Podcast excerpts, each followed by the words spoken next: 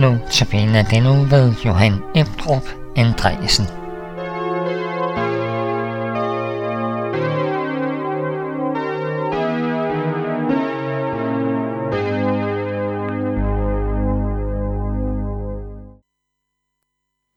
Goddag, mit navn er Johan Ebdrup Andresen, og vi skal begynde med at høre Lær mig at se på dig med Light Up Lion.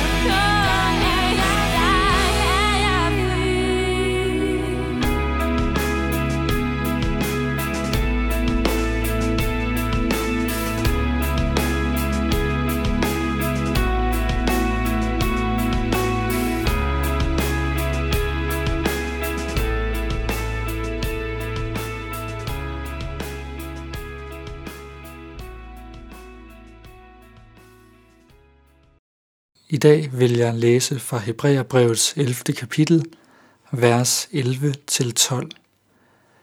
I tro fik selv Sara, der var ufrugtbar, kraft til at grundlægge en slægt, skønt hun var ude over den alder, fordi hun anså ham, der havde givet løftet for troværdig. Derfor blev også efterkommere efter en eneste mand, der endda havde mistet sin livskraft, så mange som himlens stjerner, og som de talløse sandskorn på havets bred. Amen. Er jeg god nok, kan jeg bruges? Er han eller hun ikke bedre egnet end mig? Jeg og rigtig mange andre mennesker stiller ofte de spørgsmål. Jeg gør det ofte. Jeg spejler mig i andre mennesker omkring mig og tænker, at jeg ikke er lige så god eller egnet som dem. Jeg er indadvendt, generet, ikke særlig praktisk anlagt, uvidende omkring en del emner, ikke altid god til at snakke med fremmede mennesker og alle mulige andre ting. Kan jeg for eksempel bruge sin tjeneste for Gud eller i en anden tjeneste? Kan jeg overhovedet bruges til noget som helst? Det kan lyde som ret deprimerende tankegang, og det er det jo som sådan også, hvis ikke der var håb for mig og alle andre, der har det som jeg. Sara var en gammel kone, langt over den fødedygtige alder. Alligevel følte hun en søn. Ved den søn grundlagde Sara en ny slægt, som det hedder sig i dagens vers. Sara kunne sikkert mange ting. Hun var måske omsorgsfuld, en god kone, god til at lave mad eller noget andet. En enkelt ting var dog så godt som umuligt for Sara, at føde et barn. Alligevel skete det. Ikke bare et barn, men med tiden en hel slægt. Der står i verset, at hun fik kraften til at føde barnet, fordi hun anså ham, der gav hende løftet for at være troværdig. Det gjorde hun sikkert også. Men da hun hørte løftet første gang, grinte hun og sagde, skulle jeg virkelig føle begær, efter at jeg er blevet affældig, og min herre er blevet gammel? Jeg kommer i tanker om apostlen Thomas, når jeg læser dette. Vi kender sikkert alle beretningen om Thomas, som ikke tror på, at Jesus er opstået og har brug for et bevis. Beviset får han, og han lovpriser Jesus i det, han ser ham. Thomas er for os kendt som tvivleren. Men vidste du, at meget tyder på, at Thomas rejste helt til Indien for at forkynde om Jesus? At mange blev kristne, og der den dag i dag stadig er såkaldte Thomas-kristne i Indien. Sara var gammel og lå over Guds løfte. Thomas var sikkert en meget almindelig fisker, som ikke umiddelbart var noget særligt. Alligevel har Sara og Thomas på hver sin måde været enormt vigtige. For mig siger det noget om, at Gud kan bruge alle slags mennesker. Ikke kun de, der synes oplagte, men også de, der synes fuldstændig uoplagte. Og ikke kun de, som har en klippefast tro igennem hele livet, men også de, som kæmper med tvivl og svært ved at forstå Gud.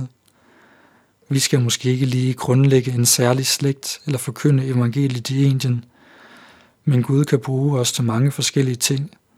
At fortælle naboen om Jesus, at vise omsorg mod et menneske i nød, at støtte kirken økonomisk, at bede for bestemte mennesker, eller noget helt femte. Vigtigst af alt er at tro på Gud og at stole på, at han har styr på det hele, og at han ikke lægger os mere til last, end vi kan overskue, og at han giver os den kraft og udrustning, vi har brug for. For Gud kan meget mere, end vi kan forestille os og vi kan meget mere med kraft fra Gud, end vi kan forestille os. Det allervigtigste er dog at tænke på, at uanset hvordan vi er, og uanset hvad vi bruges til, så er vi Guds elskede børn, og har vores værdi i det at være Guds barn. Så kan du være lige så meget i tvivl som mig om, om du er god nok og har de rigtige evner. Så er svaret uden tvivl, ja, vi er i den grad gode nok, fordi vi er skabt og elsket af Gud. Amen. Vi skal nu høre, nu må du blot være barn og ikke tjener, fra af hjertet for Herren.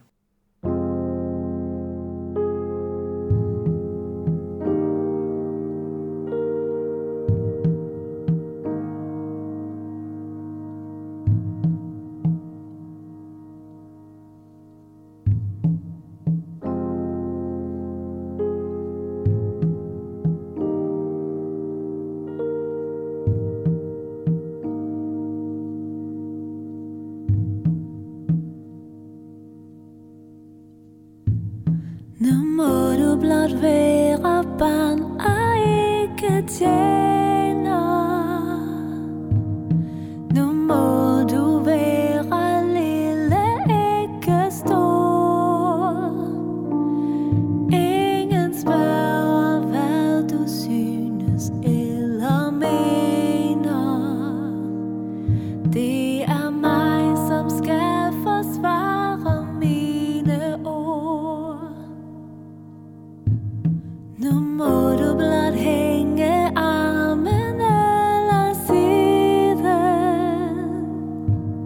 Tro ikke det er dig, der bærer mig.